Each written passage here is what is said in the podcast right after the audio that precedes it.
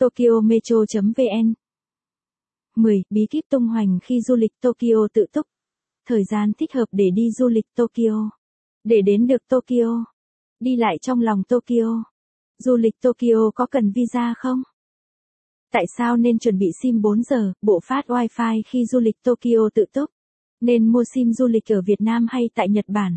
Những kinh nghiệm mua SIM Nhật Bản để đi du lịch.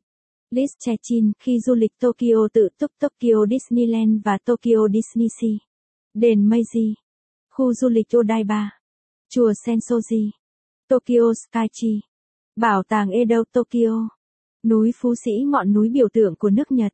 Mua sắm khi du lịch Tokyo tự túc Shinja. Harajuku và khu kế bên Omotesando. Shinjuku. Món ngon nên thử khi du lịch Tokyo tự túc sushi. Tantanmen. Ramen. Mì soba. Lẩu chan konabe. Các lễ hội cần biết khi du lịch Tokyo. Không bốn điểm cần lưu ý khi du lịch Tokyo tự túc cầu hết người Nhật không nói tiếng Anh. Tình trạng khô da khi đến Nhật. Chấu cắm điện dẹt. Tắm onsen là cười sạch. Đến Tokyo là phải thử ngay kimono.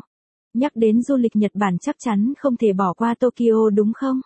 Tokyo được biết đến như một thành phố vô cùng phát triển và hiện đại của Nhật Bản.